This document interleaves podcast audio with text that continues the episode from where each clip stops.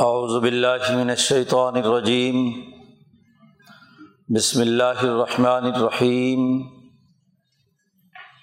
والعصر ان الانسان لفی خسر الا الذین آمنوا وعملوا الصالحات وتواصوا بالحق وتواصوا بالصبر۔ بسم اللہ الرحمن الرحیم۔ وَيْلٌ لِّكُلِّ هُمَزَةٍ لُّمَزَةٍ الَّذِي جَمَعَ مَالًا وَعَدَّدَهُ يَحْسَبُ أَنَّ مَالَهُ أَخْلَدَهُ كَلَّا لَيُنبَذَنَّ فِي الْحُطَمَةِ وَمَا أَدْرَاكَ مَا الْحُطَمَةُ نَارُ اللَّهِ الْمُوقَدَةُ التي تطلع على الأفئدة إنها عليهم مؤصدة في عمد ممددة۔ صدق اللہ العظیم۔ یہ سورۃ العصر اور سورۃ الہمازہ ہے، دونوں مکی صورتیں ہیں۔ پہلی صورت کتاب مقدس قرآن حکیم کے بنیادی فکر و عمل کے اساسی اصولوں کا تعارف کراتی ہے، اور دوسری صورت میں انسانی معاشرے میں سرمایہ دار طبقے کی رویے اور ان کی مذمت، ان کے کردار کی نفی، اور ان کا آخری نتیجہ سرمایہ پرستوں کا جو نکلنا ہے، اس کی حقیقت واضح کی گئی ہے، جو ایمان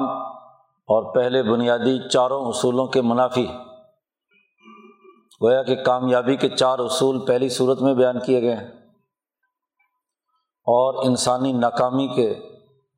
بنیادی مرض کی نشاندہی دوسری صورت میں کی گئی ہے۔ پہلی صورت میں اللہ تبارک و تعالیٰ نے زمانے کی قسم اٹھائی ہے، والعصر، قسم ہے زمانے کی۔ اب عام طور پر یہ سمجھا جاتا ہے کہ قسم اس چیز کی اٹھائی جاتی ہے جو مقدس ہو، جس میں کوئی نہ کوئی تقدیس کا پہلو نکلے، اور پھر اس تقدیس کے مطابق ہی عام طور پر مفسرین نے زمانے کے وہ مراحل جن میں کسی نہ کسی درجے میں کوئی تقدیس پائی جاتی ہے، مقدس ہونے کا کوئی نہ کوئی پہلو پایا جاتا ہے، تو اس کو بیان کرنے کی کوشش کی ہے کہ نماز عصر کی قسم، یا نبی اکرم صلی اللہ علیہ وسلم کے دور اور زمانے کی قسم، وغیرہ وغیرہ۔ لیکن مولانا سندھی رحمۃ اللہ علیہ فرماتے ہیں کہ ایسا نہیں ہے، صرف ضروری نہیں کہ اللہ پاک کسی چیز کی قسم اٹھائے اور وہ مقدس ہو، اور مقدس بھی اس حوالے سے کہ اللہ تبارک و تعالیٰ اس کو مقدس سمجھ کر قسم اٹھائیں۔ اللہ سے اوپر کیا چیز مقدس ہو سکتی ہے؟ اس لیے یہ بات نہیں ہے۔ یہاں قسم اٹھانے کا مقصد زمانے کی شہادت دینا ہے، زمانے کی گواہی دینا ہے کہ ذرا انسانی تاریخ کا مطالعہ کرو، گزرے ہوئے زمانے کے بارے میں کچھ حقائق کا ادراک کرو، کیونکہ آگے جو جواب قسم آ رہا ہے اس کا اس کے ساتھ بڑا گہرا تعلق ہے۔ اگر نماز عصر کی قسم اٹھا کر یہ کہا جائے کہ انسان خسارے میں ہے، تو اس کا اس کے ساتھ کوئی جوڑ نہیں ہے۔ نماز عصر پڑھ کر تو انسان کامیاب ہوتا ہے۔ یا اسی طرح کسی اور زمانے کے تقدیس کی صورت پیش نظر ہو تو پورا جواب قسم قسم کے مطابق نہیں ہے۔ لیکن اگر زمانے کی گواہی کی بات ہے تو اس جواب قسم پر پوری طرح چسپاں ہوتی ہے۔ آدم علیہ السلام سے لے کر اب تک اس آسمان و زمین کے بننے کے پورے زمانے کی گواہی اس حقیقت کی نشاندہی کرتی ہے کہ ان الانسان لفی خسر، کہ انسان خسارے میں ہے جب سے اس زمان و مکان پر آیا ہے، تو وہیں سے اس کا خسارہ شروع ہو گیا تھا۔ سورج چاند ستارے بنے، زمانے کا آغاز ہوا، ایک نیا ٹائم زون بنا جو جنت اور عرش الہی کے علاوہ ہے۔ آدم جس ماحول میں پیدا ہوئے، جس زمانے میں رہے، وہاں کا ٹائم زون اور تھا، وہاں کی سپیس اور تھی، وہ جنت کا ماحول تھا۔ اب جب اس انسان نے ایک غلطی کی، آدم علیہ السلام سے لغزش ہوئی، وعصی آدم، آدم سے خلاف ورزی ہوئی، تو اللہ تبارک و تعالیٰ نے حکم دیا چلو جاؤ زمین پر، ایک نئے ٹائم زون میں پہنچو اور ایک نئے اسپیس پر پہنچو، قرۂ ارض میں جاؤ۔ جیسا کہ پیچھے سورۃ التین میں کہا کہ رددناہ اسفل سافلین، کہ بنایا ہم نے، احسن تقویم تھا، چار چیزوں کا یہ مرکب، بدن، نسمہ، روح ملکوتی اور حجر بہت، اور ان چاروں کے مجموعے سے جو بہت خوبصورت اور اعلیٰ ترین انسان بنایا تھا، اس کو ہم نے اسفل سافلین میں بھیج دیا، نیچے اتار دیا، ایک نئے ماحول میں، ایک نئے زمانے میں۔ اسی لیے انسانی تاریخ کا مطالعہ کرنے والے تمام مورخین اور مفکرین حبوط آدم سے انسانی تاریخ کا آغاز کرتے ہیں، پیدائش آدم سے نہیں۔ حضرت آدم علیہ السلام کی عمر ہزار سال، اور ہزار سال میں سے چالیس سال پر جنت سے نیچے آئے ہیں، تو چالیس سال کے بعد سے حبوط آدم سے تاریخ شروع ہوتی ہے، زمانہ شروع ہوتا ہے۔ حضرت الامام شاہ رفیع الدین دہلوی رحمۃ اللہ علیہ نے، جو امام شاہ ولی اللہ صاحب کے صاحبزادے ہیں، انسانی تاریخ کی پوری تفصیل ایک اپنے رسالت التاریخ میں بیان کی ہے، جس کا اردو ترجمہ ہم نے شور و آگہی میں بھی شائع کیا تھا، اس کا اصل عربی متن بھی اور اس کا اردو ترجمہ بھی۔ تو حضرت شاہ رفیع الدین صاحب نے انسانی تاریخ کے بارے میں تذکرہ کیا ہے کہ مورخین نے اسے حبوط آدم سے زمانے کا آغاز مانا ہے، تاریخ وہیں سے شروع ہوئی، کیونکہ انسان اصل ہے اور انسان کے گرد تاریخ انسان کی گھوم رہی ہے۔ تو آدم کے اوپر سے نیچے اترنے، قرۂ ارض پر آنے سے انسان جنت کے اس پرسکون ماحول سے نکل کر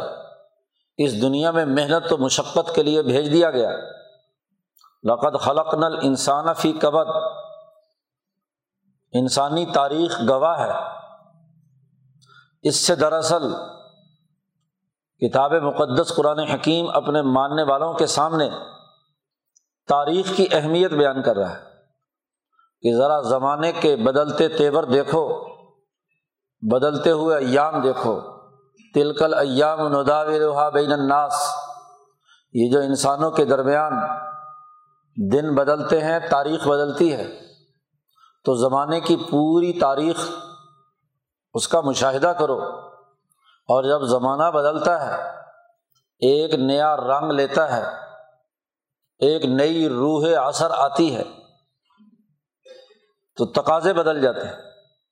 ہر دور کا اپنا ایک تقاضا ہے، ہر دور کی ایک روح عصر ہے۔ زمانے کے مختلف مراحل کی قسم اٹھائی،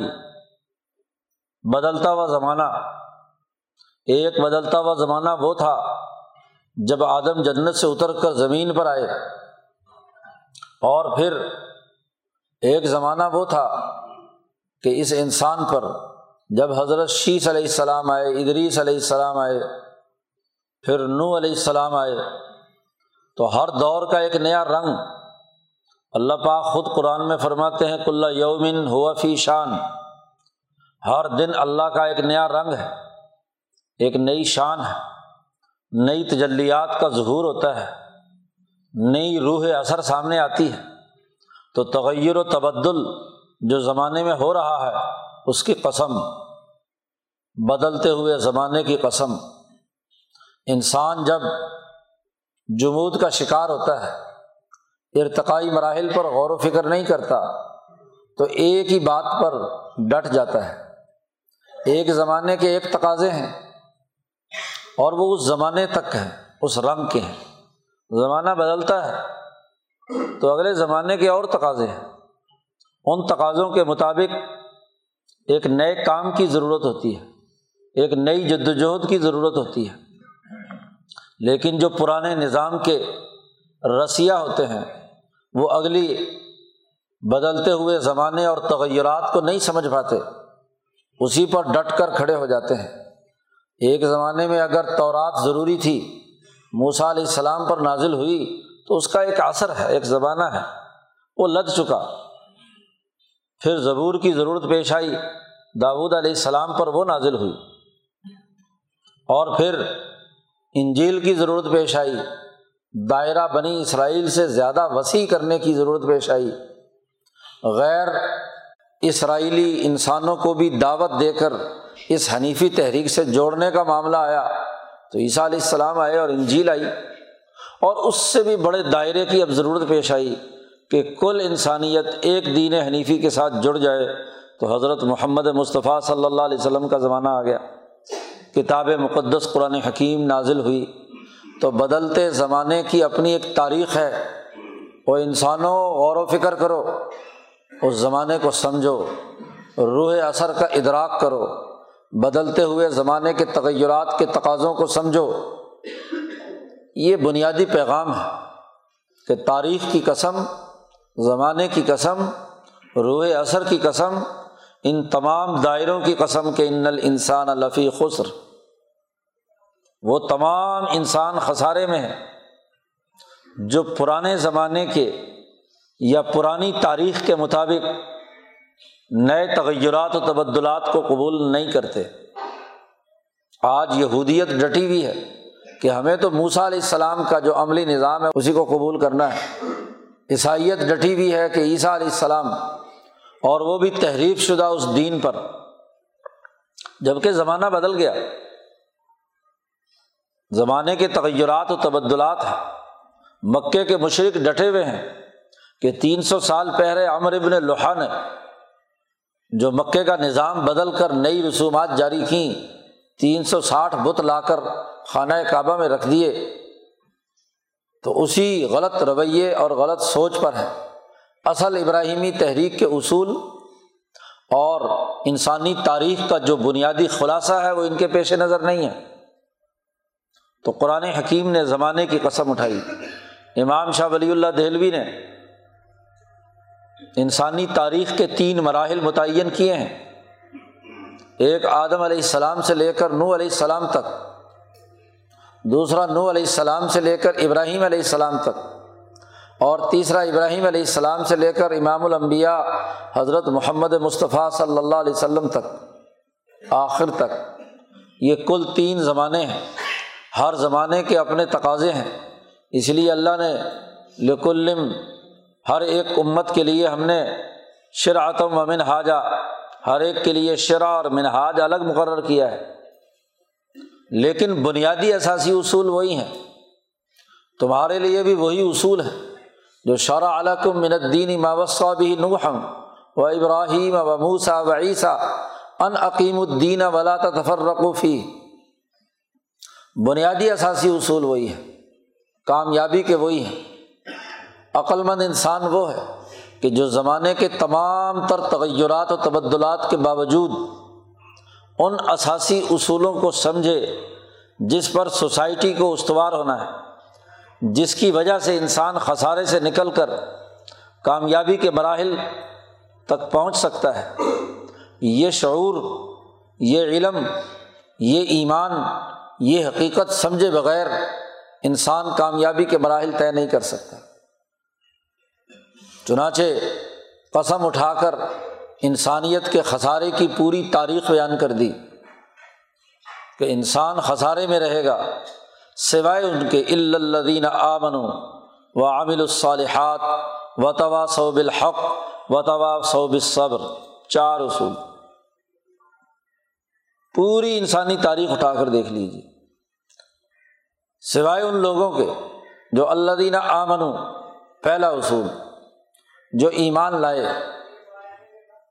جنہوں نے اپنے زمانے کے روح اثر کو سمجھ کر اس کی کامیابی کے اس پیغام کو سمجھا جو ان پر اس دور کے نبی لے کر آئے۔ اب چاہے اس میں یہودیت ہو، عیسائیت ہو، کوئی بھی نبی ہے، اور صرف ایک ابراہیمی تحریک ہی کے نہیں، قرآن حکیم نے کہا وَإِن مِّن قَرْيَةٍ إِلَّا خَلَا فِيهَا نَذِيرٌ، دنیا کی کوئی ایسی بستی نہیں ہے کہ جہاں ہم نے کوئی ڈرانے والا نہ بھیجا ہو۔ وَلَقَدْ بَعَثْنَا فِي كُلِّ قَرْيَةٍ، دوسری جگہ پر فرمایا کہ ہم نے ہر قوم میں باسنا، ہر قوم کے اندر رسول بھیجے، اور اس مقصد کے لیے بھیجے کہ اعبدوا اللہ واجتنبوا الطاغوت، اللہ کی عبادت کرو۔ وَلَقَدْ بَعَثْنَا فِي كُلِّ أُمَّةٍ رَسُولًا، ہر امت کے اندر ہم نے رسول بھیجے ہیں، اور اس لیے بھیجے ہیں کہ أَنِ اعبدوا اللہ واجتنبوا الطاغوت، دو بنیادی اساسی اصول۔ تو دنیا کی تمام اقوام میں جو ان کے انبیاء علیہ السلام کی تعلیمات آتی رہی، تو وہ لوگ جو انبیاء کی تعلیم پر ایمان لا کر اپنی اپنی قوم کے لیے کام کرتے رہے، وہ خسارے سے نکلے۔ اور یہ حقیقت بھی واضح کر دی کہ ہر زمانے کے تقاضے کے مطابق ہی نبی دنیا میں آتے ہیں، اس لیے اللہ نے کہا وَمَا أَرْسَلْنَا مِن رَّسُولٍ إِلَّا بِلِسَانِ قَوْمِهِ، ہم نے کسی قوم میں کوئی رسول نہیں بھیجا مگر اسی کی قوم کی زبان میں بھیجا۔ تو زبان اسی زمانے کا روح اثر تھا، یعنی گویا کہ زبان سے قومیں بنتی ہیں اور زبان سے ہی فکر پھیلتا ہے، تو ہم نے ہر قوم کی زبان میں ہی ان کو اللہ کا پیغام سنایا ہے۔ اگر لوگوں کی زبان عبرانی تھی تو ابراہیم علیہ السلام سے لے کر عیسیٰ علیہ السلام تک عبرانی میں تورات، زبور، انجیل نازل ہوئی، اور اگر اس سے پہلے جو قوم عاد و ثمود کی زبان اور ان کی تہذیب و ثقافت تھی تو صالح اور ہود علیہ السلام پر اس کے مطابق گفتگو کرنے کے لیے اس زبان میں تعلیمات بھیجیں۔ عربوں کا جو قدیم علاقہ ہے وہ یہ قوم عاد و ثمود کا ہے، تو ان پر اس زمانے کی عربی، عربی کی تاریخ پڑھیں تو ایک عرب عاربہ ہے جو اصل ہے، اور یا عرب عادیہ ہے، اور ایک عرب مستعربہ ہے۔ یہ ابراہیمی تحریک کے لوگ، اسماعیل علیہ السلام تو عبرانی زبان بولنے والے ہیں جو آ کر مکہ مکرمہ میں جنہوں نے قیام کیا، ورنہ اس سے پہلے کی جو زبان یہاں کی ہے وہ عربی ہے۔ انہوں نے تو آ کر یہاں کی زبان قبول کی، حضرت اسماعیل علیہ السلام۔ تو ہود علیہ السلام اور صالح علیہ السلام پر جو کچھ نازل ہوا وہ ان کی زبان جو عربی قدیم تھی، اصل عربی تھی، اس میں نازل ہوا۔ اسی طرح ہندوستان میں یہاں کے انبیاء پر آیا تو یہاں کی سنسکرت زبان میں آیا۔ کہیں ہاں جی عراق اور ایران کی حکمرانی تھی تو وہاں جند اور اوستھا ان کی زبان میں آئی۔ کنفیوشس پر اگر کوئی تعلیمات آئیں تو وہ اس چینی زبان میں آئیں۔ تو مختلف قوموں کے جتنے انبیاء گزرے ان کی روح اثر کے مطابق ہم نے ان کو ان کی تعلیم دی، اور جو جو لوگ اپنے دور کے نبی کے دورانیے میں اس نبی کی تعلیمات پر ایمان لانے والے ہیں وہی کامیاب ٹھہرے۔ ہر نبی کے جتنے حواریین، ان پر ایمان لانے والے وہ کامیاب ٹھہرے۔ آج اس وقت یہ تمام تعلیمات روح اثر کا تقاضا ہے، سب منسوخ کر دی گئیں، اور ان تمام انسانیت کے لیے ایک ہی کتاب، کتاب مقدس قرآن حکیم نازل ہوئی ہے۔ حضرت محمد مصطفیٰ صلی اللہ علیہ وسلم کل انسانیت کی طرف مبعوث ہوئے ہیں۔ قل یا ایھا الناس انی رسول اللہ الیکم جمیعا،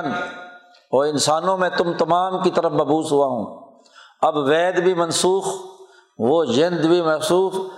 اور اوستا بھی منسوخ، وہ جو کوئی کنفیوشس کی تعلیمات تھیں وہ بھی منسوخ، اور وہ کوئی تورات، زبور، انجیل تھی وہ بھی سب منسوخ۔ اب ان تمام کتابوں کا جامع ترین پروگرام اس کتاب مقدس قرآن حکیم میں بیان کر دیا، جو برہان بھی ہے اور نور مبین بھی ہے۔ یا ایھا الناس،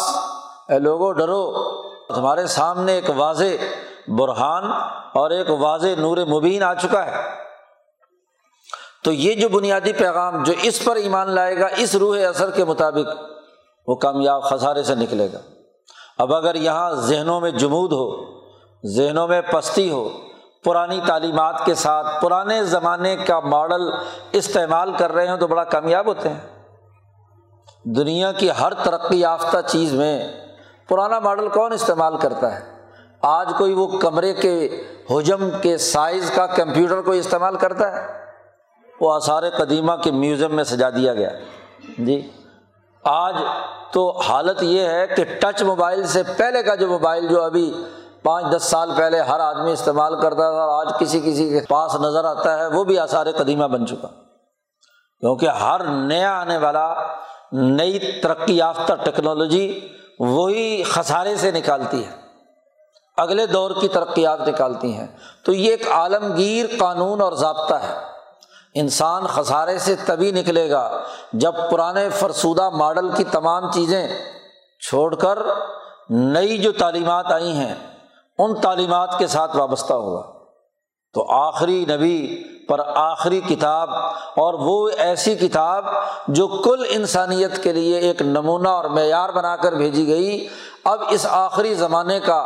تقاضا یہ ہے کہ جو اس پر ایمان لائے گا وہ خسارے سے نکلے گا۔ جیسے دنیا کی مادی چیزوں میں نئے ماڈل تم اختیار کرتے ہو، یہ روحانیت کی وہ تجلی اعظم ہے جو اب قیامت تک انسانی روحوں کو اس دنیا اور آخرت میں کامیاب بنانے کا واضح نور دیتی ہے۔ اس پر ایمان لانا، اور ایمان کی حقیقت حجت الاسلام مولانا محمد قاسم نانوتوی رحمۃ اللہ علیہ نے بیان فرمائی۔ حضرت فرماتے ہیں کہ دیکھو، دنیا میں انسان کوئی بھی کام کرتا ہے تو ہر کام کے پیچھے اس کی کوئی نہ کوئی نیت اور مقصد ہوتا ہے۔ بے مقصد اور بے نیت کوئی بھی باہوش انسان کام نہیں کرتا، چاہے وہ کتنا ہی پست سے پست ہو یا کتنا ہی اعلیٰ سے اعلیٰ ہو، لیکن جب بھی اس کے جسم سے کوئی عمل سرزد ہوگا تو ضرور اس عمل کے پیچھے کوئی نہ کوئی اس کے دماغ میں نیت اور ارادہ ہوگا۔ اس نیت اور ارادے بغیر کچھ نہیں ہو سکتا، سوائے پاگل اور مجنون کے جس کا دماغ خراب ہے، اس کو اپنی ہوش نہیں، تو وہ لا یعنی گفتگو کرے گا، ادھر ادھر پھرے گا، کھائے پیے گا، کوئی اس کے کام کے پیچھے کوئی مقصد اور نیت نہیں ہوگی۔ اور قوانین اور ضابطے مجنونوں پاگلوں کے لیے نہیں بنتے، وہ انسانوں کے لیے بنتے ہیں جو ہوش مند ہیں۔ اور جب ہر انسان ہوش مند بغیر قصد اور ارادے کے کوئی کام نہیں کرتا تو ایک مومن جب وہ عمل کرنا چاہتا ہے تو اسے کیا کرنا ہے؟ یہ جو چھوٹے چھوٹے چھوٹے چھوٹے چھوٹے اس نے کام کیے، مثلاً نماز پڑھی ایک قصد اور ارادے سے، روزہ، اسی طریقے سے دیگر اعمال، حج، زکوٰۃ، کسی کی خدمت کی، کسی کا کام کیا وغیرہ وغیرہ، علم حاصل کیا، تو یہ چھوٹے چھوٹے کام ہیں۔ ایمان نام ہے کہ ان تمام کاموں کے پیچھے وہ جامع نیت کہ نبی اکرم صلی اللہ علیہ وسلم جو بھی دین نظام لے کر آئے ہیں اس پر عمل کرنے کا عزم اور ارادہ، جامع نیت کرنے کا نام ایمان ہے۔ بجمیع ما جاء بہ النبی پر اپنے قلب کے پورے رسوخ اور یقین کے ساتھ اس پر ایمان رکھنا، قصد کرنا کہ میں جو بھی کچھ حضور صلی اللہ علیہ وسلم لائے ہیں میں اس پر عمل کروں گا، ہر حال جو آپ فرمائیں گے۔ ما آتاکم الرسول فخذوہ وما نہاکم عنہ فانتہوا، تو میں اس بات پر عمل کروں گا۔ اور یہ نیت ایک پورے جسم کی تمام قوتوں کے اندر بمجامع قلبہ، وہ متفقہ طور پر پورے جسم کے اندر سرایت کر جائے، پوری ہمت کے ساتھ، پورے عزم کے ساتھ۔ اب ہمت کسے کہتے ہیں؟ امام شاہ ولی اللہ دہلوی فرماتے ہیں کہ ہمت نام ہے انسان کی تمام قوتوں کا ایک پیج پر آ جانا۔ اور قوتیں کتنی ہیں؟ حجت اللہ میں شاہ صاحب نے بیان کیا کہ دو بنیادی قوتیں ہیں، قوائے عقلیہ اور قوائے عملیہ، پھر قوائے طبیعیہ، اس کے ذیل میں قوت عملیہ کے ماتحت، اور ان طبیعیہ میں تمام چیز، کھانا پینا، طبی تقاضے پورا کرنا، اور قوائے ارادیہ، قلب کی ارادے اور عزائم۔ تو جتنی بھی قوتیں ہیں، عقلی ہوں، قلبی ہوں، نفسی ہوں، جسمانی ہوں، تمام قوتوں کو ایک پیج پر لے آنا کہ اللہ وحدہ لا شریک اور ان کے بھیجے ہوئے پیغمبر حضرت محمد مصطفیٰ صلی اللہ علیہ وسلم اور ان کی رسالت کے تقاضوں سے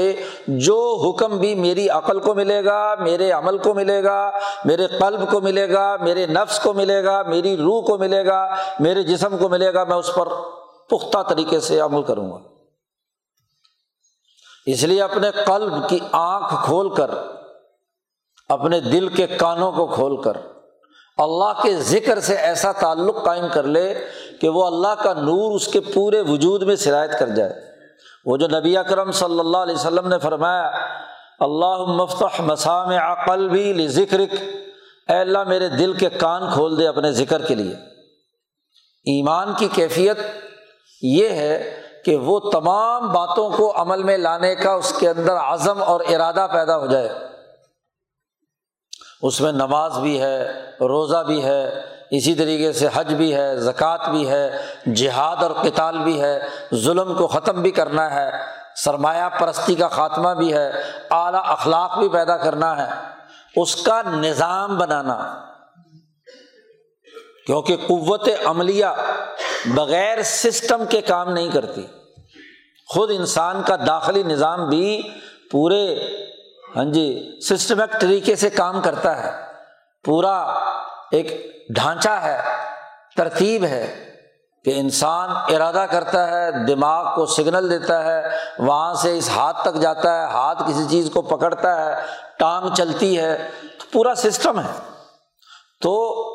تمام احکامات جو رسول اللہ صلی اللہ علیہ وسلم لائے ہیں ان کا نظام قائم کرنے کا عزم، مغلوبیت ختم، غلبے کی جد و جہد۔ الاسلام یعلو ولا یعلا علیہ، اسلام کے غلبے کی عزم اور ارادہ کرنا، اس کے لیے جد و جہد اور کوشش کرنا، چاہے کتنی ہی مشقتیں آئیں، کتنی ہی مخالفتیں ہوں۔ جب ایک مومن نے ایمان کے تقاضے سے پختہ عزم کر لیا تو وہ ساری دنیا بھی اس کی مخالف ہو جائے تو وہ اپنے عزم سے منحرف نہ ہو۔ یہ ایمان ہے۔ یہ کیا ایمان ہے کہ ذرا سا جھٹکا لگا اور ڈاما ڈول ہو گیا ایمان؟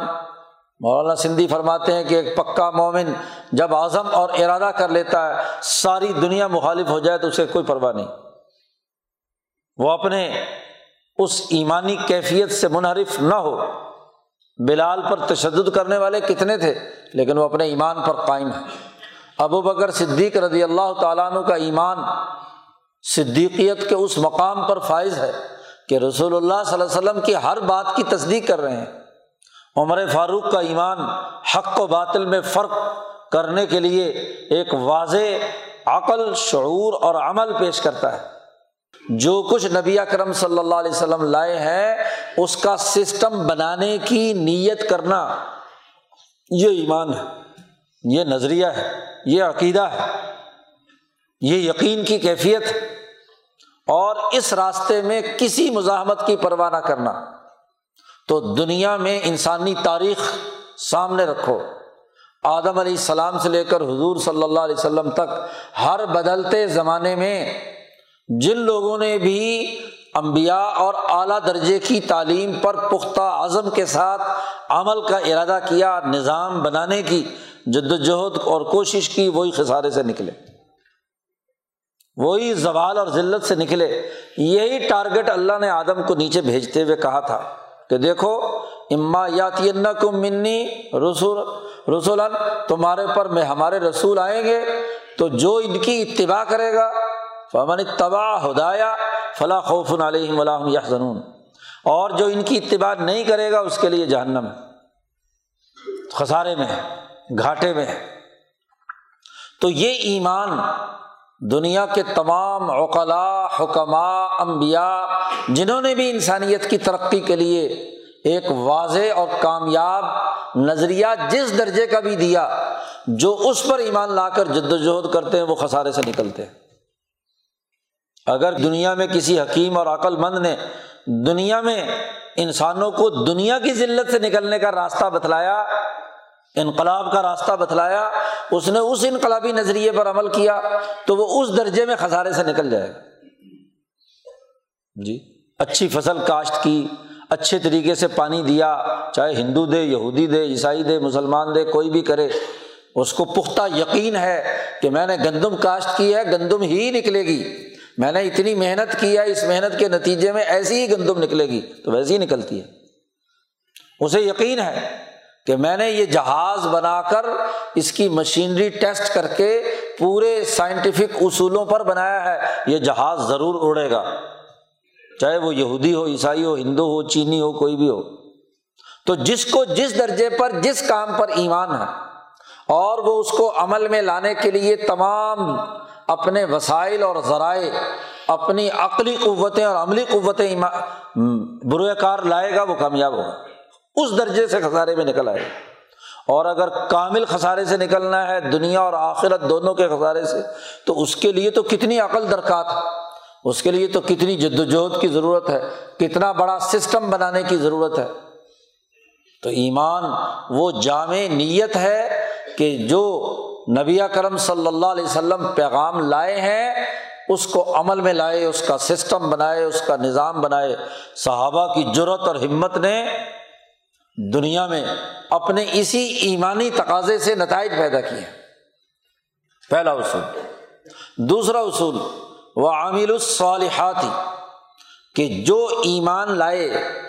جس نے جو نظریہ رکھا اس نظریے اور ایمان کے مطابق اس نے عمل کیا، معیار کے مطابق عمل کیا، تو یہ صالح عمل کہلائے گا۔ اور اگر ایمان کسی اور بات پر ہے، عزم اور ارادہ کسی اور چیز کا ہوا اور عمل اس کے بالکل برعکس یا ناقص اور ادھورا ہوا، تو وہ عمل طالح ہے، وہ عمل صالح نہیں۔ تو بنیادی سا فرق طالح اور صالح میں جی صرف ایک سواد کا اور طوا کا فرق، ایک برا ہے اور ایک اچھا ہے۔ نظریہ ایک رکھا، ایمان ایک بات پر ہے، عمل کچھ اور کر رہا ہے، اور قوت عملیہ گویا کہ اس کی قوت عقلیہ یا نظریہ کے ساتھ ایک پیج پر نہیں ہے، عمل اس کے مخالف ہے، تو نتیجہ کیا نکلے گا؟ خسارے کے علاوہ اور کچھ نہیں۔ خسارے سے نکلنے کا طریقہ یہی ہے کہ اس کی قوائے عقلیہ اور قلبیہ کے ارادوں اور فیصلوں پر کے مطابق اس کی قوائے عملیہ بھی عمل کریں، تو وہ عمل صالح کہلائے گا۔ تو دنیا میں ترقی اور کامیابی، تمام اقوام کو دیکھ لو، اول سے آخر تک انہوں نے جو نظریہ اور ایمان بنایا اس کے بالکل عین مطابق عمل کیا تو خسارے سے نکلے۔ اور ایمان کچھ بنایا، ارادے کچھ اور ہیں، جی عزم کچھ اور ہے، حلق سے اوپر ایمان اور اسلام کے دعوے ہیں لیکن عمل اس کے خلاف ہے۔ اس لیے منافق کے بارے میں کہا گیا کہ وہ ایمان نہیں ہے، وہ تو وَلَٰكِنْ قُولُوا أَسْلَمْنَا، آمنا مت کہو۔ آمنا جب ہوتا ہے، ایمان واقعی جب ہوتا ہے، تو عمل بھی اس کے مطابق ہوتا ہے۔ اور اگر ہاں جی ظاہری طور پر زبان سے اوپر محض اپنے آپ کو جسمانی طور پر سرنڈر کیا ہے، ہاں جی تو عمل اس کے مطابق نہیں ہے، تو وہ کامیابی کیا ہے؟ خسارے سے نکلنے کا دوسرا بڑا بنیادی اصول اور ضابطہ عامل الصالحات۔ دو اصول شخصی طور پر اپنی تبدیلی کے لیے چاہیے، انقلاب چاہیے ہر انسان کو اپنی قوائے قلبیہ اور عقلیہ میں، اپنی شخصیت میں، کہ وہ پختہ عزم اور ارادے کے ساتھ بجمیع ما جاء بہ النبی، نبی کے لائے ہوئے ہر حکم اور ان کے سسٹم کو عمل میں لانے کا عزم کرے اور عمل بھی اس کے مطابق کرے، یعنی سسٹم بنائے بھی، سسٹم بنانے کے لیے لڑے، جدوجہد اور کوشش کرے، مجاہدہ کرے۔ عمل کا اعلیٰ ترین نمونہ بھی دیکھنا ہو تو صحابہ کی اولو العزم جماعت ہے۔ قرآن نے صحابہ کی تعریف کی کہ یہ وہ لوگ ہیں جن کے قلب پر ایمان نقش کر دیا گیا ہے۔ اولئک کتب فی قلوبہم الایمان، ان کے دلوں پر ایمان لکھ دیا گیا، اور یہ ایسی قوم ہے کہ لا تجد قوما یؤمنون باللہ والیوم الآخر یوادون من حاد اللہ ورسولہ ولو کانوا آباءہم، باپ ہو، بیٹا ہو، خاندان ہو، کچھ بھی ہو، ایسی قوم کو تم نہیں دیکھو گے ایمان والی اللہ اور اس کے رسول پر، کہ جو اللہ اور اس کے رسول کا دشمن ہے اس سے وہ دوستیاں کرے، محبت رکھے، ایسا نہیں، چاہے وہ باپ ہی کیوں نہ ہو، بیٹا ہی کیوں نہ ہو، ہاں جی رشتہ دار ہی کیوں نہ ہو۔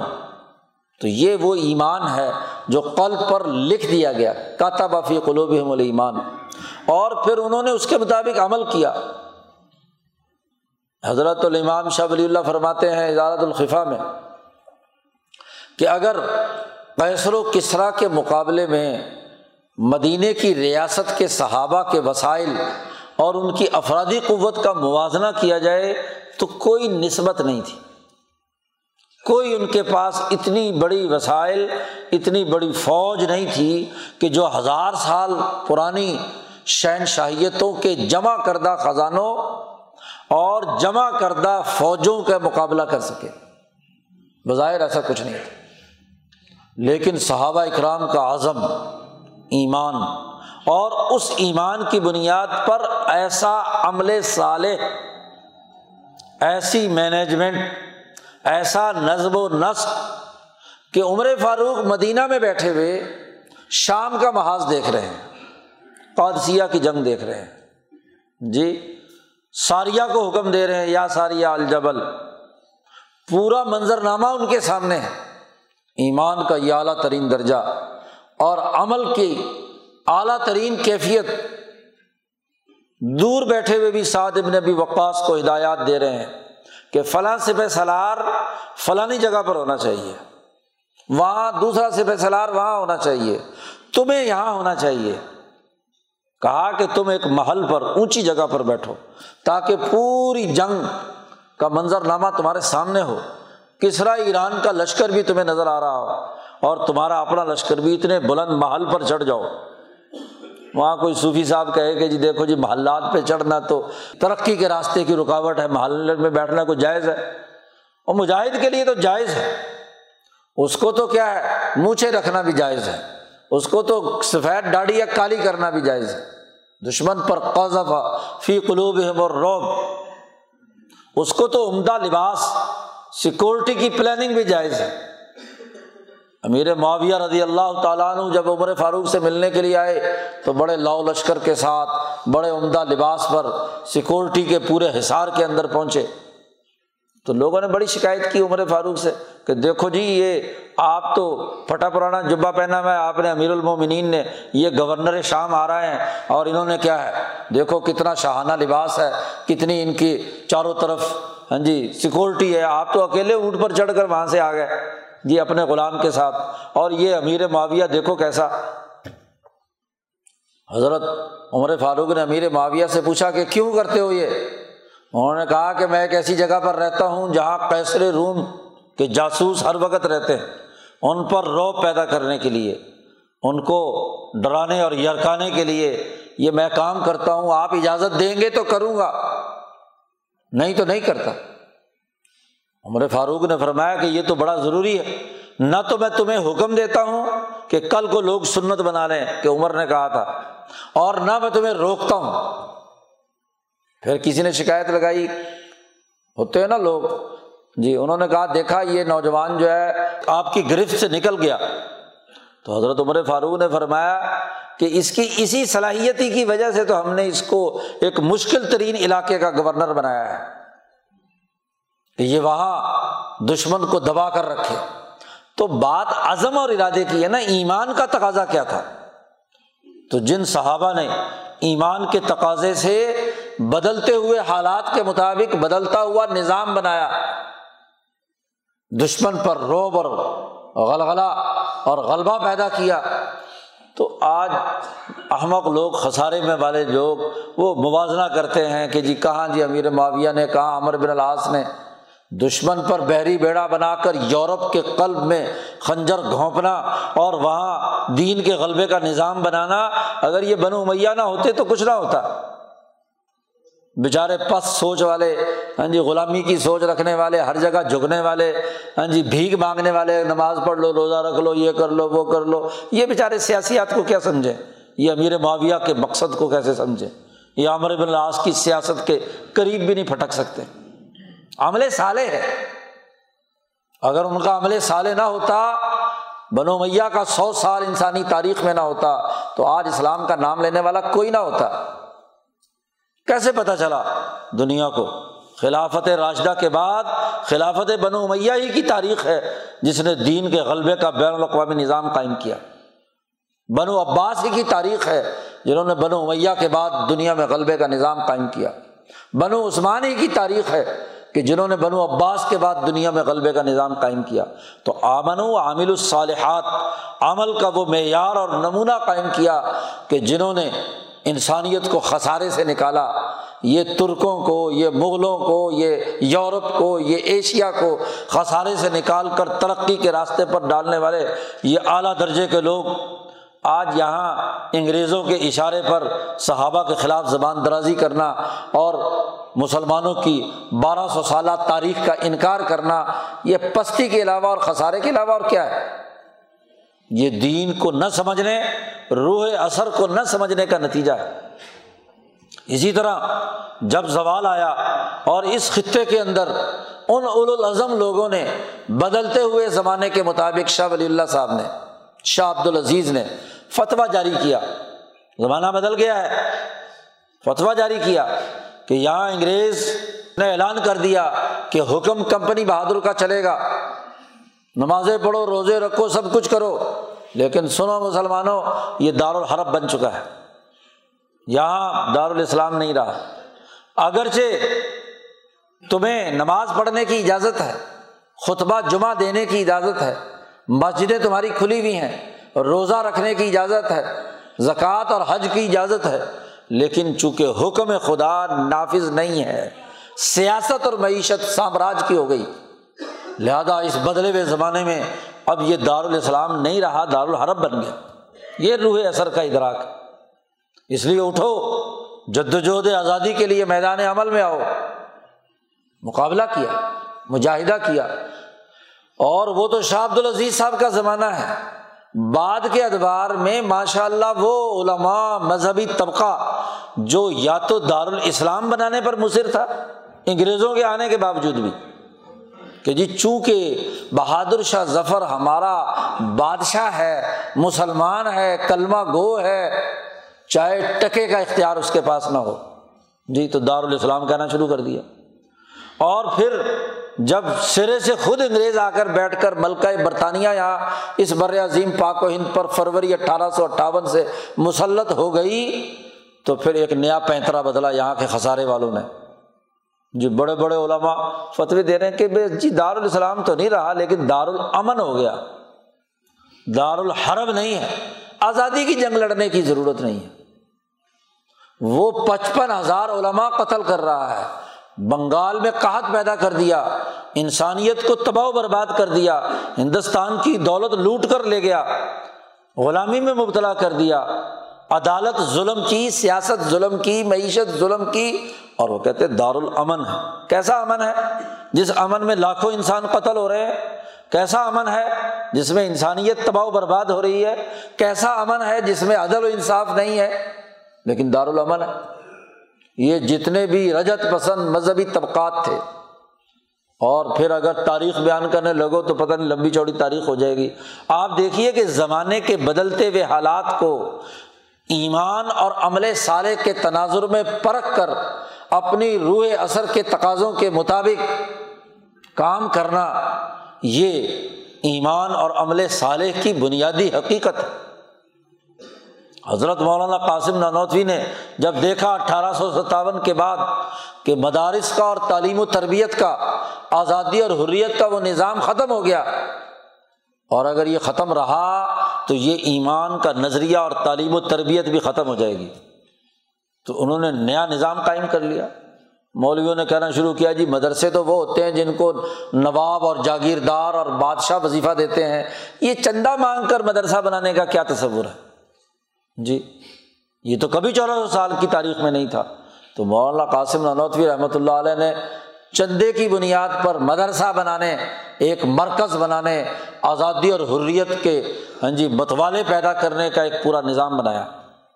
اور اس کے اصول بھی بیان کر دیے۔ چندہ ذاتی نہیں ہوگا،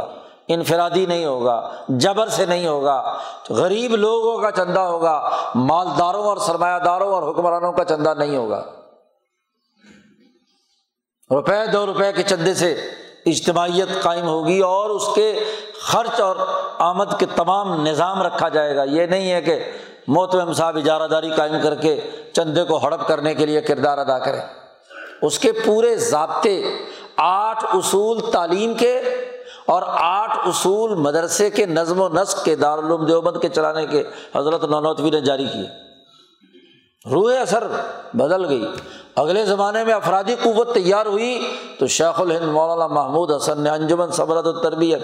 جمعیت الانصار، نظارت المعارف القرآنیہ، جمعیت علماء ہند، کون کون سی وہ اجتماعیتیں قائم نہیں کی بدلتے ہوئے حالات کے مطابق کے سامراج کا مقابلہ کرنے کے لیے میدان میں آئے۔ وہ انسان خسارے سے نکلے گا جو اپنے عصری تقاضوں کو سمجھ کر ایمان کے اعلیٰ اصولوں پر اللہ کے تعلق سے وہ ایسا عمل صالح کرے جس سے غلبہ دین کا بنیادی نظریہ سامنے آئے۔ لِیُظْہِرَہُ عَلَى الدِّینِ کُلِّہِ وَلَوْ کَرِہَ الْمُشْرِکُونَ۔ مولانا سندھی رحمۃ اللہ علیہ فرماتے ہیں یہ ایمان حاصل کرنے اور عمل صالح کا آخری نتیجہ لِیُظْہِرَہُ عَلَى الدِّینِ کُلِّہِ کی صورت میں ظاہر ہونا چاہیے۔ اور ایک تو یہ شخصیت کی بات ہے کہ ہر شخص ایمان اور عمل صالح اختیار کرے۔ پھر ایک فرد سے کچھ کام نہیں ہوتے، ایک فرد ایک حد تک کام کر سکتا ہے، اسے جماعت بنانی ہے۔ اپنے جیسے ایمان والے اور عمل صالح والے لوگ دریافت کرنے ہیں، ان کو اپنے ساتھ جوڑنا ہے، تو پارٹی کی اہمیت کے بغیر کوئی خسارے سے نہیں نکل سکتا۔ اکیلا چنا کیا باہر جھونکے گا، کیا کام اس کے لیے ہوگا؟ تو تواصوا بالحق، تواصی بالحق کیا ہے؟ حضرت شیخ الہند نے جی اس کا ترجمہ کیا، آپس میں تاکید کرتے رہے اپنے دین کی، یعنی اپنے ایمان کے نظریے اور اپنے عمل صالح کی دوسروں کو تاکید کر کے، وصیت کر کے، حکم دے کر، پیغام دے کر، دعوت دے کر اپنا ہم خیال بناتے رہے۔ نبی اکرم صلی اللہ علیہ وسلم نے دعوت دی، ابو بکر صدیق نے قبول کر لی، عثمان غنی نے قبول کر لی، علی المرتضیٰ نے قبول کر لی، عمر فاروق نے قبول کر لی، عبداللہ ابن مسعود نے۔ ایک ایک فرد کو اپنے ہم نظریہ بنانا، تواصوا بالحق، جماعت بنانا، پارٹی تیار کرنا، تو پارٹی کی تیاری کے بغیر بھی خسارے سے نہیں نکل سکتا۔ ایمان انفرادی طور پر کتنا ہی اچھا ہو، عمل کتنا ہی اچھا ہو، لیکن اگر وہ حق کی تواصی نہیں کرتا، دوسرے لوگوں کو دعوت دے کر اپنی جماعت کا حصہ نہیں بناتا،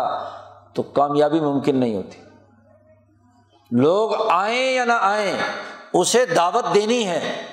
اور دعوت دے کر پورے عزم اور ارادے سے یہ نتیجہ نکالنا ہے کہ مجھے اتنا ٹارگٹ چاہیے، مجھے اتنے بندے چاہیے، مجھے جدوجہد اور کوشش کرنی ہے۔ تو دعوت دینے کا حکم دے کر پارٹی سازی کا حکم دیا گیا کہ جماعت بنائی جائے۔ تو جماعتی طاقت کے بغیر بھی خسارے سے نہیں نکل سکتے۔ دنیا کی انسانی تاریخ گواہ ہے جی، پوری تاریخ کے تمام مراحل، ہر مذہب، ہر دور، ہر علاقے کی تاریخ اٹھا کر دیکھ لو۔ حتیٰ کہ اگر کسی کا غلط نظریہ بھی ہے تو اس غلط نظریے کے لیے بھی ڈاکو بھی اپنے ڈاکوؤں کی جماعت بناتا ہے جی۔ چور بھی چوروں کا گروہ اور جتھا بناتا ہے جی، تو بغیر پارٹی کے کام نہیں ہوتا۔ آج زوال کے زمانے میں یہ دو باتیں تو پھر کسی درجے میں کہہ دیتے ہیں یہ اصول کہ جی ایمان ہونا چاہیے اور عمل صالح ہونا چاہیے، اور عمل صالح بھی ہر صوفی کا، ہر تبلیغی کا، ہر مولوی کا، ہر پیر کا، ہر لیڈر کا اپنے دماغ کے مطابق ہے، بجمیع ما جاء بہ النبی کی بات کا معاملہ نہیں ہے۔ شریعت، طریقت اور سیاست جو قرآن حکیم نے واضح کیا وہ نظریہ نہیں، کسی نے ایک شعبہ پکڑ لیا، کسی نے دوسرا شعبہ پکڑ لیا، کسی نے تیسرا شعبہ پکڑ لیا، بس۔ حالانکہ ایمان تو جامع تھا، اس کی تو کسی درجے میں اہمیت لوگ مانتے ہیں کہ ایمان ہونا چاہیے، عمل صالح ہونا چاہیے، قرآن نے ہر جگہ یہ استعمال کیا ہے، لیکن یہ تواصو بالحق کہ اس نظریے پر، اس ایمان پر جماعت سازی، پارٹی ڈسپلن قائم کرنا، اجتماعیت قائم کرنا، حالانکہ خود اپنا گروہ تو بنائیں گے لیکن تواصی بالحق یعنی مکمل دین کے غلبے کے نظریے کے ساتھ افراد سازی کا کام نہیں کریں گے، جماعت نہیں بنائیں گے، جماعتی ڈسپلن اور نظم و نسق قائم نہیں کریں گے۔ حکم تو اس بات کا دیا گیا بتواصوا بالحق، اور پارٹی کیسے بنتی ہے کہ اس پارٹی کے تمام لوگوں کا نسب العین ایک ہو، ایک پیج پر ہو، وحدت فکری ہو، ایک سوچ، اور پھر اس کے مطابق ایک لائحہ عمل ہو کہ جو نظریہ نسب العین اس نے اختیار کر لیا اس کے مطابق وہ عملی اقدامات بھی کرے، اسی کے مطابق کرے۔ کیا مطلب؟ اس لائحہ عمل کو بھی سمجھنا چاہیے کہ اس لائحہ عمل کو عمل میں لانے کے لیے، اس کام کو عمل میں لانے کے لیے، اس نسب العین کو عمل میں لانے کے لیے ایک پروگرام بنایا جائے، ایک ترتیب بنائی جائے، کیونکہ سارے کام سارے لوگ بیک وقت نہیں کر سکتے۔ آپ ایک معمولی سی عملی مثال لیجئے، ایک آدمی نے مکان بنانے کا نسب العین اپنے دماغ میں رکھ لیا، تو اس مکان بنانے کے لیے آپ کو ٹیم کی ضرورت ہے، مستری بھی چاہیے، مزدور بھی چاہیے، انجینئر بھی چاہیے، اور آج کل کے روح اثر کے مطابق مکان بنانا ہے تو پھر ایک سول انجینئر بھی چاہیے، ایک آرکیٹیکٹ بھی چاہیے، ایک الیکٹریکل انجینئر بھی چاہیے، ایک پلمبنگ کا کام کرنے والا بھی ڈرائنگ بنا کر دے، وغیرہ وغیرہ وغیرہ وغیرہ۔ یہ سارے سر جوڑ کر بیٹھیں، ایک پیج پر جمع ہوں، ایک نسب العین کے تحت اپنا لائحہ عمل تجویز کریں، ہر آدمی جس چیز کا ایکسپرٹ ہے اس کے مطابق اپنا اپنے ذمے کا کام کرے، اور ان میں ایسا کوآرڈینیشن ہو، تعاون باہمی ہو کہ اپنے اپنی جگہ پر کام کر کے ایک مجموعی نتیجہ لے کر آئیں۔ مزدور کا کام ہے گارا بنا کر لانا، مستری کا کام ہے لگانا، اگر اس کا اس کے ساتھ تعاون نہیں ہوگا تو دیوار بنے گی۔ مستری جناب اوپر بیٹھا ہوا کام کر رہا ہے، مزدور کہتا ہے میری تو طبیعت نہیں چاہتی، میں تو رات کو آٹھ بجے تمہیں مسالہ پہنچاؤں گا، کام ہوگا؟ بھائی اس کے لیے شیڈول ہوگا، پروگرام طے کرنا ہوگا کہ اتنے بجے سے اتنے بجے تک اس آدمی نے یہ کام کرنا ہے اور اس آدمی نے یہ کام کرنا ہے۔ تو اگر اس کے لیے کوئی شیڈولنگ نہیں ہوگی، کوئی پروگرام طے نہیں کیا جائے گا، اس کے لیے اوقات اور اوقات کے مطابق کام ذمہ نہیں لگایا جائے گا، تو وہ اجتماعی ٹارگٹ پورا ہوگا نہیں۔ تواصو بالحق میں یہ تین چیزیں شامل ہیں کہ نسب العین واضح ہو، سب کا فکر ایک ہی ہو کہ ہم نے بلڈنگ بنانی ہے، ایک کہے نہیں میں نے تو ہسپتال بنانا ہے، دوسرا کہتا ہے نہیں میں نے تو دکان بنانی ہے، تیسرا کہتا ہے میں تو مکان بنا رہا ہوں، تو بیچارے جیسے پاکستان کا حشر کر رکھا ہے، ایک کہتا ہے میں نے یہ کرنا ہے، دوسرا کہتا ہے میں نے یہ کرنا ہے، کسی ایک فکر پر متفق ہے۔ تو جب تک پارٹی کے تمام افراد ایک جامع فکر اور نسب العین پر متفق نہ ہوں تو وہ کامیاب نہیں ہوتی، جماعت کامیاب نہیں ہوتی، تو ملک کامیاب ہو جائے گا۔ ملک کے بائیس کروڑ لوگوں کا نظریہ الگ ہو، جی مسٹر اصفہانی کہیں ہمارا نظریہ پاکستان تو، آج کل نظریہ پاکستان کا بڑا پروپیگنڈا ہے نا، ہمارا نظریہ پاکستان تو یہ تھا کہ مجھے کراچی میں اور سندھ میں ہندو سرمایہ دار کا کمپٹیشن تھا، چونکہ وہ چائے کا کاروباری تھا نا، پرانے بوڑھے جانتے ہیں کہ مسٹر ابوالحسن اصفہانی جو جناح صاحب کا دست راست تھا وہ بڑا سرمایہ دار تھا کراچی کا، تو کہتا جی میرا نظریہ پاکستان تو یہ تھا کہ جی یہاں ہمیں مسلمانوں کو، اور مسلمانوں کا تاجر وہی تھا، مجھے چیلنج تھا کہ ہندو سرمایہ دار اور ساہوکار میرے مقابلے میں تھے، تو میرا نظریہ پاکستان یہ تھا کہ پاکستان سے، سندھ سے یہ ہندوؤں کو نکالو اور پوری مارکیٹ پر ماشاءاللہ میں قبضہ کر لوں، میرا نظریہ پاکستان تو یہ تھا۔ پنجاب کا وزیر اعلیٰ، اس زمانے میں تو وزیر اعظم کہتے تھے، سردار شوکت حیات کہتا ہے کہ ہمارا نظریہ تو یہ تھا، ہمیں تو انگریزوں نے، چرچل نے یہ بات کہی تھی کہ تم پنجاب کے جاگیرداروں نے ہماری بڑی خدمت کی ہے، تو اس لیے ہم پنجاب کے جاگیرداروں کو ایک پاکستان بنا کر دے کر جانا چاہتے ہیں، اور دوسرے یہ کہ کہ پنجاب کے جاگیرداروں کو خطرہ تھا کہ اگر متحدہ ہندوستان رہا تو پھر جیسے یو پی سی پی میں ہاں جی وہاں کی حکومتوں نے جاگیرداری پر پابندی لگا کر زرعی اصلاحات کر کے ہاں جی لوگوں کو جو غریب ہاری تھے ان کو زمینیں تقسیم کر دی اور جاگیرداری نظام توڑ دیا، تو ہم پنجابی جاگیرداروں کو خطرہ لاحق تھا کہ اگر ایسی صورتحال ہوئی تو ہماری بڑی بڑی جاگیریں جو انگریزوں نے دی ہوئی ہیں وہ ہاں جی غریبوں میں تقسیم ہو جائیں گی، ہمارا نظریہ پاکستان تو یہ تھا۔ ایک نظریہ پاکستان کے کتنے ہی والی وارث ہیں، اور وہ جو خیبر پختونخوا کے خوانین اور سردار تھے ان کو بھی خطرہ لاحق تھا کہ اگر خان بابا غفار خان جو ہے اس کی حکومت رہی تو یہ ہماری دال نہیں گلے گی، یہ تو ہر آدمی کو تعلیم سکھا رہا ہے، ہر آدمی کو شعور دے رہا ہے، یہ تو اپنے پاؤں پر لوگوں کو کھڑا کر رہا ہے، تو اگر ساری پٹھان قوم اس کے پیچھے چل پڑی تو پھر ہماری خوانینی اور ہماری سرداری نہیں چلے گی۔ تو سرداری چلانے کا طریقہ یہی ہے کہ اس حکومت کا ستیہ ناس کرو، جعلی ریفرنڈم کراؤ، اور ریفرنڈم کے ذریعے سے کیا ہے مسلط ہو جاؤ ان کی گردنوں کے اوپر۔ بڑے بڑے پیر جو ہے پانچ پانچ سو ووٹ ڈالتے رہے اس ریفرنڈم کے لیے۔ تو ایسے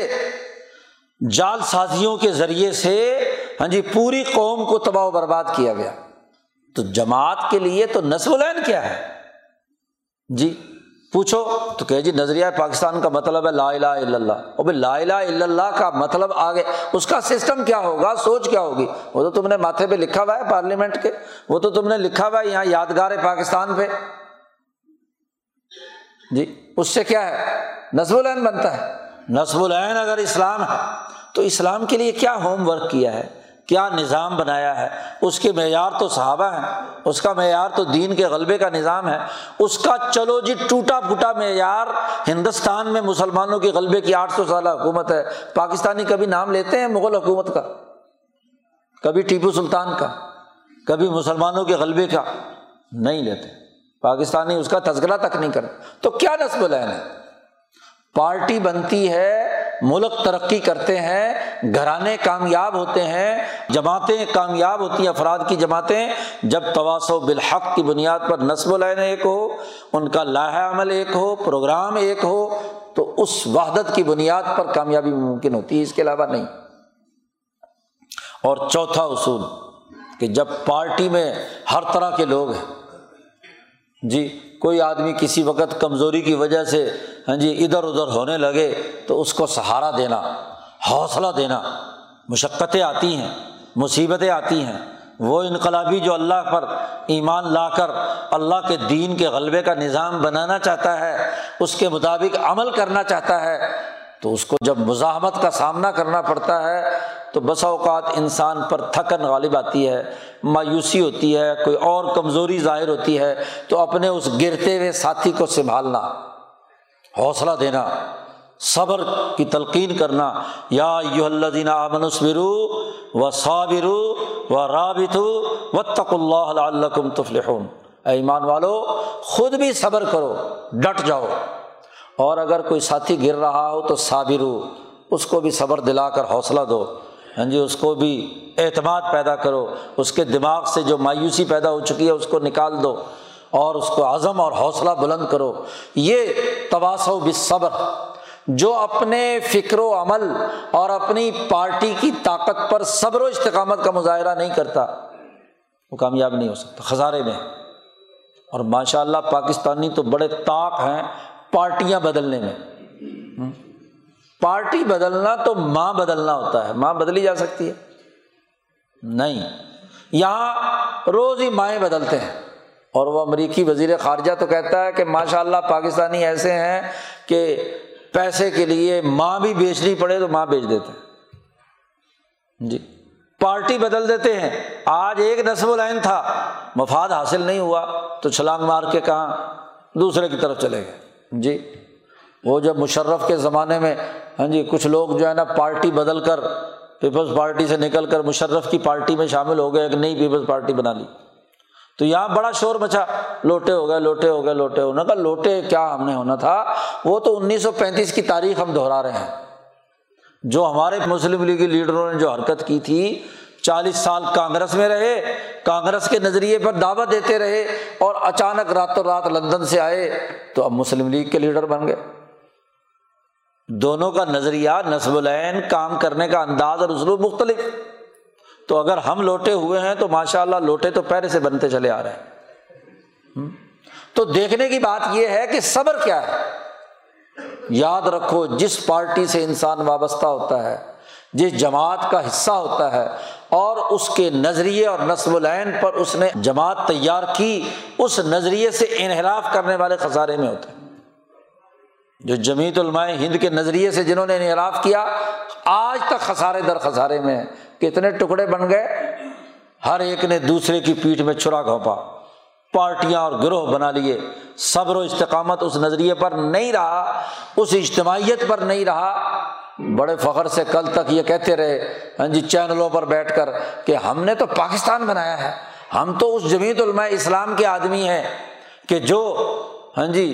پاکستان بنانے کے لیے مسلم لیگ کی حمایتی تھی، ہم جمعیت علماء ہند کے آدمی نہیں ہیں۔ پھر بھائی یہاں کے نظریے میں تو یہی ہے کہ پارٹی در پارٹی در پارٹی، جو کہ جو مسلم لیگ کی سنت ہے وہ تم بھی تو ادا کرو گے نا، جیسے مسلم لیگ میں لام نون قاف بنیں گے ایسے تمہارے بھی لام نون قاف بن جائیں گے، کوئی فے سین بن جائیں گے۔ تو بات یہ ہے کہ جو لوگ صبر و استقامت سے اپنے نظریے پر ایمان، اپنے عمل صالح کے لیے کردار، اپنی اجتماعی طاقت کی تواصل بالحق، کیا کہتے ہیں کہ جی چونکہ یہ دستور جو بنا تھا یہ تو عدل و انصاف والے، سچ بولنے والے، ہاں جی عادل اور امانت دار لوگوں کے لیے بنا تھا، اور اب ہماری مجلس عمومی میں ایسے آدمی نہیں رہے، اس لیے دستور ہی بدل دو۔ عجیب بات ہے، عجیب تماشا ہے کہ دستور ہی بدل دو کہ جی اب سارے جھوٹے، منافق، چور، ڈاکو وہ پارٹی کا حصہ بن جائیں گے، سارے سرمایہ دار، خوانین، سود خور، چینی کے بلیک میلر، ہاں جی باقی چیزوں کی بلیکنگ میلنگ کرنے والے وہ پارٹی کے ممبر بن جائے گا، ممبر ہی نہیں بن جائیں گے، شورا کے ممبر بھی بن جائیں گے، عمومی کے ممبر بھی بن جائیں گے، دستور ہی بدل دو۔ تو یہ صبر ہے، صبر کے خلاف بات ہے۔ تو چار اصول جو جماعت بھی آدم کے زمانے سے لے کر اب تک انسانی جماعت جو ان چار اصولوں پر اب عمل کرے گی وہ خسارے سے نکلے گی، اور جس درجے میں عمل کرے گی اس درجے کے خسارے سے نکل جائے گی، اور اگر مکمل خسارے سے نکلنا ہے، دنیا کے خسارے سے بھی اور آخرت کے خسارے سے بھی، تو وہ جامع پروگرام جو نبی اکرم صلی اللہ علیہ وسلم اور صحابہ کرام کی جماعت نے اختیار کیا وہ اختیار کرو گے تو کامیابی ہوگی۔ اسی لیے اللہ نے حکم دیا آمنو کما آمن الناس، ایسے ایمان لاؤ جیسے صحابہ ایمان لائے تھے۔ صحابہ کے نام پر مدرسے بنا لو، صحابہ کے نام پر گلیاں محلوں کے نام رکھ لو، صحابہ کے نام پر جلسے جلوس نکالو، اور ان کا نظام، ان کا ایمان، ان کی اجتماعی طاقت، ان کے غلبہ دین کا نظریہ غتر بوت کر دو، تو یہ تو سوائے منافقت کے اور کچھ نہیں۔ تو واضح قانون اصول بیان کر دیے۔ مولانا سندھی کہتے ہیں کہ قرآن حکیم کا انداز اور اسلوب یہ ہے کہ مکہ مکرمہ میں جو شروع زمانے کی صورتیں نازل ہوئی ہیں ان میں قرآن حکیم نے اپنی اصطلاحات کے مطالب اور مفاہیم متعین کر دیے ہیں۔ مثلاً قرآن حکیم نے سب سے پہلے جس صورت کے اندر انسان کو خسارے سے نکالنے کے اصول بیان کیے ہیں وہ یہ ہے آمنو، سب سے پہلے یہاں نزولی ترتیب اگر دیکھی جائے تو نزولی ترتیب کے مطابق والعصر، وہ صورت ہے جس میں سب سے پہلے الذین آمنوا وعملوا الصالحات وتواصوا بالحق وتواصوا بالصبر، یہ چار اصول موضوع پہلے بیان کر دیے۔ اب قرآن میں جہاں بھی الذین آمنوا وعملوا الصالحات آئے گا تو یہ چاروں اصول مراد ہوں گے وہاں، اور یہ علمی قاعدہ اور ضابطہ ہے کہ کسی علم کو پڑھنے سے پہلے اس کے اصول موضوع پہلے بتلا دیے جائیں اور اصطلاحات متعین کر دی جائیں، تو اس کے بعد جہاں بھی وہ اصطلاح استعمال ہوگی تو وہیں پر، آج پارلیمنٹ قانون نافذ کرتی ہے تو ہر قانون جاری کرنے سے پہلے کی جو دفعات ہوتی ہیں اس میں یہ بتلایا جاتا ہے کہ اس قانون میں فلاں جملے کا قانونی مطلب یہ ہے، پہلے اصطلاحات میں واضح کی جاتی ہیں پھر اس کے بعد قانون بیان کیا جاتا ہے۔ تو ایسے ہی قرآن کی جو نزولی ترتیب پر مولانا سندھی زور دیتے تھے انقلاب محمدی کو سمجھنے کے لیے، تو اسی لیے کہ ابتدائی اور چھوٹی صورتوں میں قرآن حکیم نے اصطلاحات کے مطالب اور مفاہیم بیان کیے ہیں، جیسے سورۃ العلق میں یتغا کا مطلب بیان کیا ہے کہ کون ہوتا ہے طاغی اور اس طاغی کے مقابلے پر جدوجہد کیسے ہوگی، جی زبانیہ کون ہے، نادیہ کیا ہے، اس کا پورا منظرنامہ بیان کر کے ایک اصول موضوع بتلا دیے۔ اب قرآن میں جہاں بھی یتغا آئے گا، تغا آئے گا، طاغوت آئے گا تو وہ مطلب مراد ہوگا جو سورۃ العلق میں بیان کر دیا۔ جی سورۃ نون میں جن لوگوں کا تذکرہ کیا ہے، دوسری نازل ہونے والی سورت سورۃ نون ہے، اس کے مطابق تمام اصطلاحات چلیں گی۔ تو العصر پہلی وہ صورت ہے جس میں یہ چار اصول موضوع بیان کر دیے، اب قرآن میں جہاں بھی آئے گا انہی اصولوں کی روشنی میں بات ہوگی۔ اگلی صورت سورۃ الہمزہ ہے، اور اس میں یہ بات واضح کر دیا کہ خسارے کی سب سے بڑی وجہ کیا ہے، خسارہ کیوں ہوتا ہے۔ انسانی تاریخ دیکھو، پوری تاریخ دیکھ لو، خسارہ تبھی ہوتا ہے کہ جب سرمایہ پرستی پیدا ہو جائے، دنیاوی مال و اسباب کو ہی اصل سمجھ کر آدمی اس کو حاصل کرنے، اس کو جمع کرنے، اس کی گنتی کرنے، اس کو ہی سب کچھ سمجھنے کا نظریہ رکھے تو یہ خسارہ ہے۔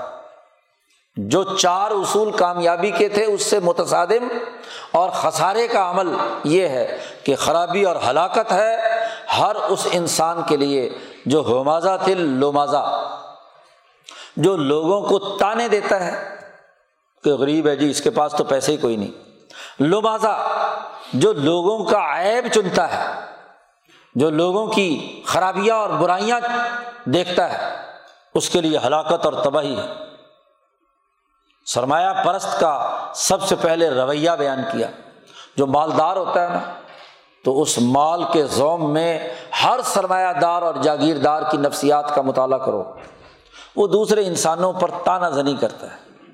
کہ جی فلانا تو بڑا غریب ہے، فلانا میرے مقابلے میں کیا حیثیت رکھتا ہے،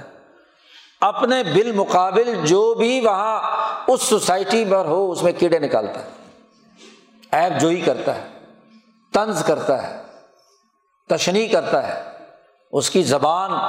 کینچی کی طرح چلتی ہے اور انسانوں کی انسانیت کی توہین کرتی ہے مال و دولت اور سرمایہ کے بل بوتے پر۔ تو اللہ پاک نے شروع صورت میں کہہ دیا ویل ہے، خرابی ہے، خسارہ ہے، تباہی ہے، ذلت ہے، رسوائی ہے ہر اس انسان کے لیے جو دوسروں کی عیب جوئی کرتا ہے، دوسروں پر طعنہ زنی کرتا ہے، دوسروں کو حقیر سمجھتا ہے۔ اور دیکھو کون ہے وہ، قرآن کہتا الذی جمع مالا وعددا، وہ ہے طعنہ زنی کرنے والا، عیب نکالنے والا، جس نے مال جمع کیا، ننانوے کے پھیر میں پڑ گیا، سرمایہ کو اکٹھا کرنے کے چکر میں ہے، اور پھر جو دولت سونا چاندی آتا ہے اس کو کیا عددا، گنتی رہتا ہے، اتنی کوٹھیاں ہو گئی، اتنے بنگلے ہو گئے، اتنے کپڑے آ گئے، اتنی گاڑیاں آ گئیں، اتنا سونا آ گیا، ہر وقت اس کے گننے میں لگا رہتا ہے، حتیٰ کہ سوچتا بھی ہے تو گنتے ہوئے، رات کو خواب بھی آتا ہے تو اسی کا، جی عددا۔ یہ خوب انسانی خسارے کی، انسانی خرابی کا نقشہ کھینچا اللہ نے۔ جیسے ہی نوٹ جیب میں آتے ہیں فوراً گننا شروع کرتا ہے، اور اگر اٹھانوے ننانوے ہوں تو بھی سو ہونے چاہیے، اب سو کے بعد اگلی گنتی شروع ہوتی ہے، پھر کہتا ہے جی سو ہونے چاہیے، تو اسی چکر میں پڑا ہوا ننانوے کے پھیر میں, جمع مالا وعددہ, اچھا مال جمع کرنے والا تانا زنی کرے, عیب جوئی کرے, تو یہ سرمایہ دار کی نفسیات ہے. اچھا اور اگر لوگ ایسے ہوں کہ مال وال کچھ نہیں, کنگڑا شنگڑا ہے اور لوگوں میں عیب بڑا نکالتا ہے, سرمایہ دار کا ایجنٹ ہے جی, سرمایہ دار کے لیے اعلی کاری کا کردار ادا کرتا ہے. وہاں سے بس صرف ایک لفافہ ملتا ہے اور وہ ہاں جی جو طوفان بدتمیزی برپا کرتا ہے, دوسروں کے خلاف غلط پوسٹیں لگانا, ذلیل کرنا, فتوے لگانا, تانا زنی کرنا, ہاں جی کفر کے, کفر سے کم کی تو بات ہی کوئی نہیں ہے جی, کافر بنانا, کیونکہ جمع معلوم معددہ ہے, مال و دولت بڑی جمع کر لی. اور ماشاء اللہ پاکستان کی سیاست تو ایسے ہے کہ جتنا بڑا کنگڑا ہوگا اتنا بڑا کسی سرمایہ دار کا ایجنٹ بن کر دوسروں کی پگڑیاں اچھالے گا, خود کچھ نہیں. اور سب سے زیادہ افسوس تو اس مذہبی طبقے پر ہوتا ہے کہ جو مدرسے اور مسجدوں کی پانچ پانچ دس دس ہزار بیس بیس ہزار کی تنخواہ لے کر سرمایہ دار کی حمایت میں اہل حق کے خلاف زبان درازی کرتے ہیں, تانا زنی کرتے ہیں, فتوے لگاتے ہیں, الزام تراشیاں کرتے ہیں. سرمایہ دار اگر یہ کام کرے تو اس کی تو جیب میں اربوں خربوں روپیہ ہے, تو بات سمجھ میں آتی نہیں ہے. یہ کنگڑا بھی اس کے لیے اچھل اچھل کر بولتا ہے, اس سے بڑی خرابی کیا ہوگی؟ تو قرآن کہتا ہے کہ ہر وہ تانا زنی کرنے والا, ہر وہ عیب چننے والا جو مال جمع کرتا ہے اور گنتا رہتا ہے. اور پھر اگلی سوچ بیان کی قرآن نے, یحسب ان مالہ اخلد, وہ خیال کرتا ہے, گمان کرتا ہے کہ یہ میرا مال ہمیشہ ہمیشہ رہے گا جی, میں بھی رہوں گا ہمیشہ اور مال بھی رہے گا ہمیشہ. وہ سورۃ کہف میں اللہ نے اس سرمایہ دار کا نقشہ کھینچا ہے نا, وہ کہتا میرا گمان نہیں ہے کہ ان تبید حاضی, یہ میرا مال ہلاک ہوگا, تباہ و برباد ہوگا. تم کہتے ہو کہ مر کر آگے جانا ہے تو میں مروں گا تب بھی میرا مال مجھے مل جائے گا. تو یہ وہ تکبر اور غرور ہے کہ دنیا کے اس میل کچیل کو, میل اور مال ایک ہی ہے نا وزن, یا کو الف سے بدل دیا جی, دونوں ہاں جی ایک ہی کیٹاگری کے ہیں. تو یہ یہ جو میل کچیل ہے اس کو سمجھتا بہت بڑی طاقت ہے, اس مال کو سمجھتا ہے کہ ہمیشہ ہمیشہ رہے گا. اللہ نے کیا کہا, کلا, یہ تمہاری سوچ, یہ تمہارا تانا زنی کرنے, یہ عیب چننے, یہ مال جمع کرنے, اس کو گننے اور یہ خیال سمجھنے کے, یہ خیال رکھنے کے ہمیشہ ہمیشہ میرا یہ مال رہے گا, کلا, ہرگز ہرگز یہ بات نہیں. لَيُنْبَذَنَّ فِي الْحُطَمَةِ, اس کو تو اٹھا کر ڈال دیا جائے گا حطمہ میں, روندنے والی میں, جو اس کا پورا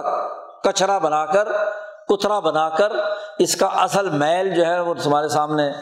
کہ اس کی خرابیاں کیا ہیں وہ سب کترا بنا کر تمہارے سامنے رکھ دی. اس کی کیا حیثیت ہے؟ یہ تمہارے مکان, کوٹھیاں, بنگلے, اسباب, سامان, باغات, جاگیریں, خزانے, سب جب وہ حطمہ آئے گی قیامت تو سب کا کترا بنا دیا جائے. کوئی بلڈنگ نہیں رہے گی, کوئی مال نہیں رہے گا, کوئی اسباب نہیں رہے گا, سب کچھ ختم. وما ادراک ما الحطمہ, یہ کترا بنا کر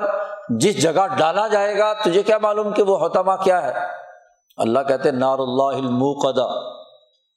وہ اللہ کی بھڑکتی ہوئی آگ, جہنم کی اللہ کی بھڑکتی ہوئی سلگائی ہوئی وہ آگ ہے. اس آگ کا کام کیا ہے؟ ہاں جی یہ تو سارا ایندھن جلے جلے گا سو جلے گا, لیکن ساتھ ہی تمہارا دل بھی جلے گا. التی تطلع علی الافئدہ, وہ بھڑکتی ہوئی آگ, سلگائی ہوئی آگ تمہارے دلوں تک پہنچے گی, وہاں تک جھانک لے گی. کیوں کہ یہ جتنی بھی زبان سے جو کچھ تم نے نکالا قلب کے ارادے سے نکالا, یہ جو مال جمع کرنے کا رویہ اور یہ کہ مال ہمیشہ ہمیشہ رہے گا, یہ تمہارے دل میں جو مال کی محبت پیدا ہوئی تھی جی, تحبون المال,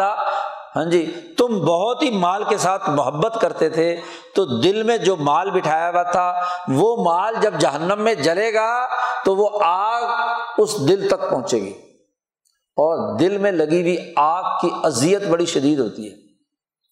جسم پر ہو، اوپر ہو تو پھر بھی کسی درجے میں انسان برداشت کر لیتا ہے، آگ بھی ایسی ہو کہ جو نازک ترین حصے دل میں سلگائی ہوئی ہو، کیونکہ دل میں تم نے دوسرے انسانوں کو حقیر سمجھا، حسد کیا، تکبر کیا، مال کی محبت کی، تو اب تو کیا ہوگا؟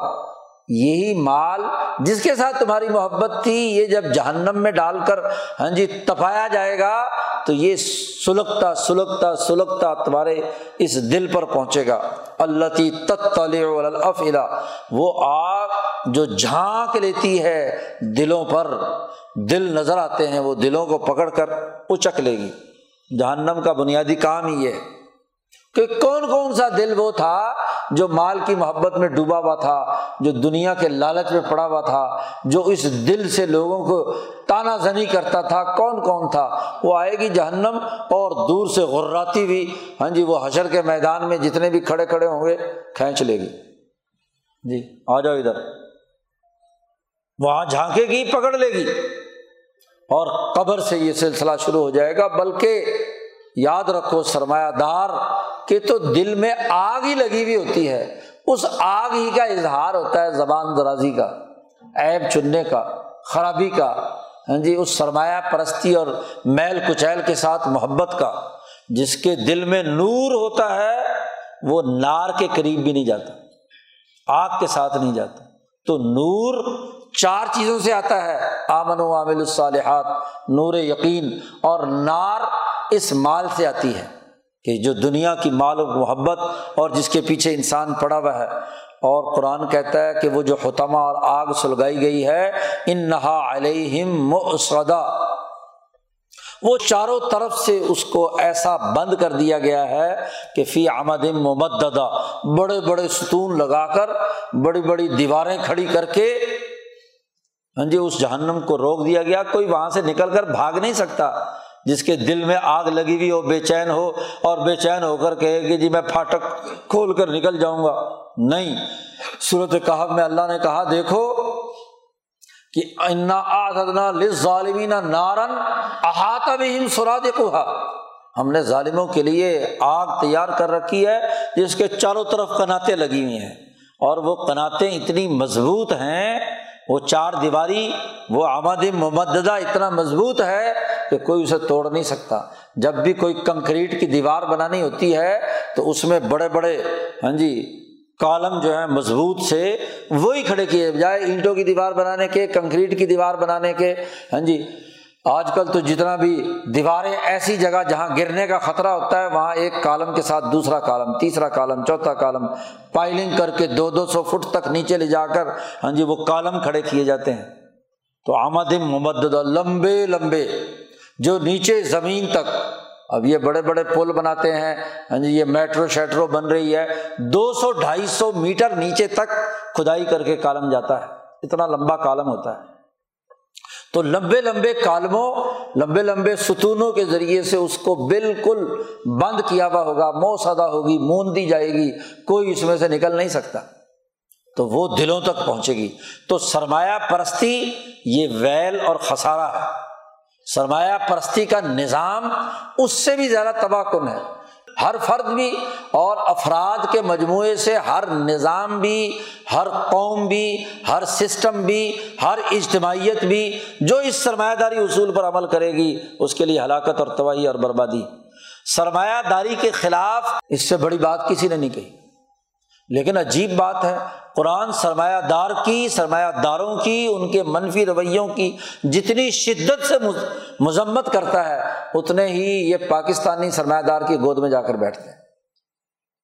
یہ پاکستانی کیا، یہاں کے سیاستدان، یہاں کے لیڈر، یہاں کے لوگ، اور یہاں کے ماشاءاللہ مذہبی طبقے، وہ بھی سرمایہ داری کی حمایت میں میدان عمل میں آ جاتے ہیں، فتوے داغتے ہیں، سود کو حلال قرار دیتے ہیں، انسانیت کے لیے کوئی نہ کوئی کان ادھر ادھر سے پکڑ کر سرمایہ داری کو مسلط رکھتے ہیں۔ اس سے بڑی ہلاکت کی اور خرابی کی بات کیا ہوگی؟ تعویلیں کریں گے کہ نہیں جی یہ تو وہ جی ابو جہل سرمایہ دار کے خلاف بات تھی، یہ تو ولید کے بارے میں بات تھی، یہ عتبہ شیبہ کے بارے میں بات تھی۔ او بھائی جو ان کے نقش قدم پر چلے گا تو اس کے بارے میں بات نہیں ہوگی۔ اور آج تو سرمایہ پرستی پوری انسانیت کے لیے مصیبت بنی ہوئی ہے، تو ان کے سینوں میں جو بھڑکتی ہوئی آگ ہے اس کا مقابلہ اس انقلابی جماعت کے ذریعے سے ہوگا جو چار بنیادی اساسی اصولوں پر عمل کرے، ایمان، عمل صالح، مضبوط پارٹی سازی جو ایک نصب العین، ایک لائحہ عمل اور ایک پروگرام پر متفق ہو، اور صبر و استقامت کے ساتھ اپنے اس شیڈول، اپنے طے شدہ کام پر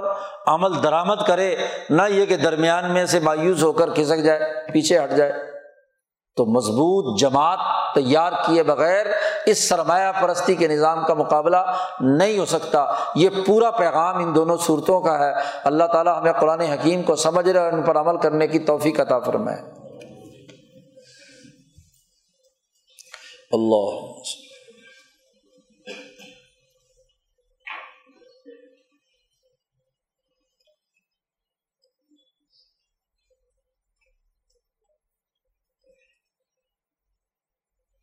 اجمعین۔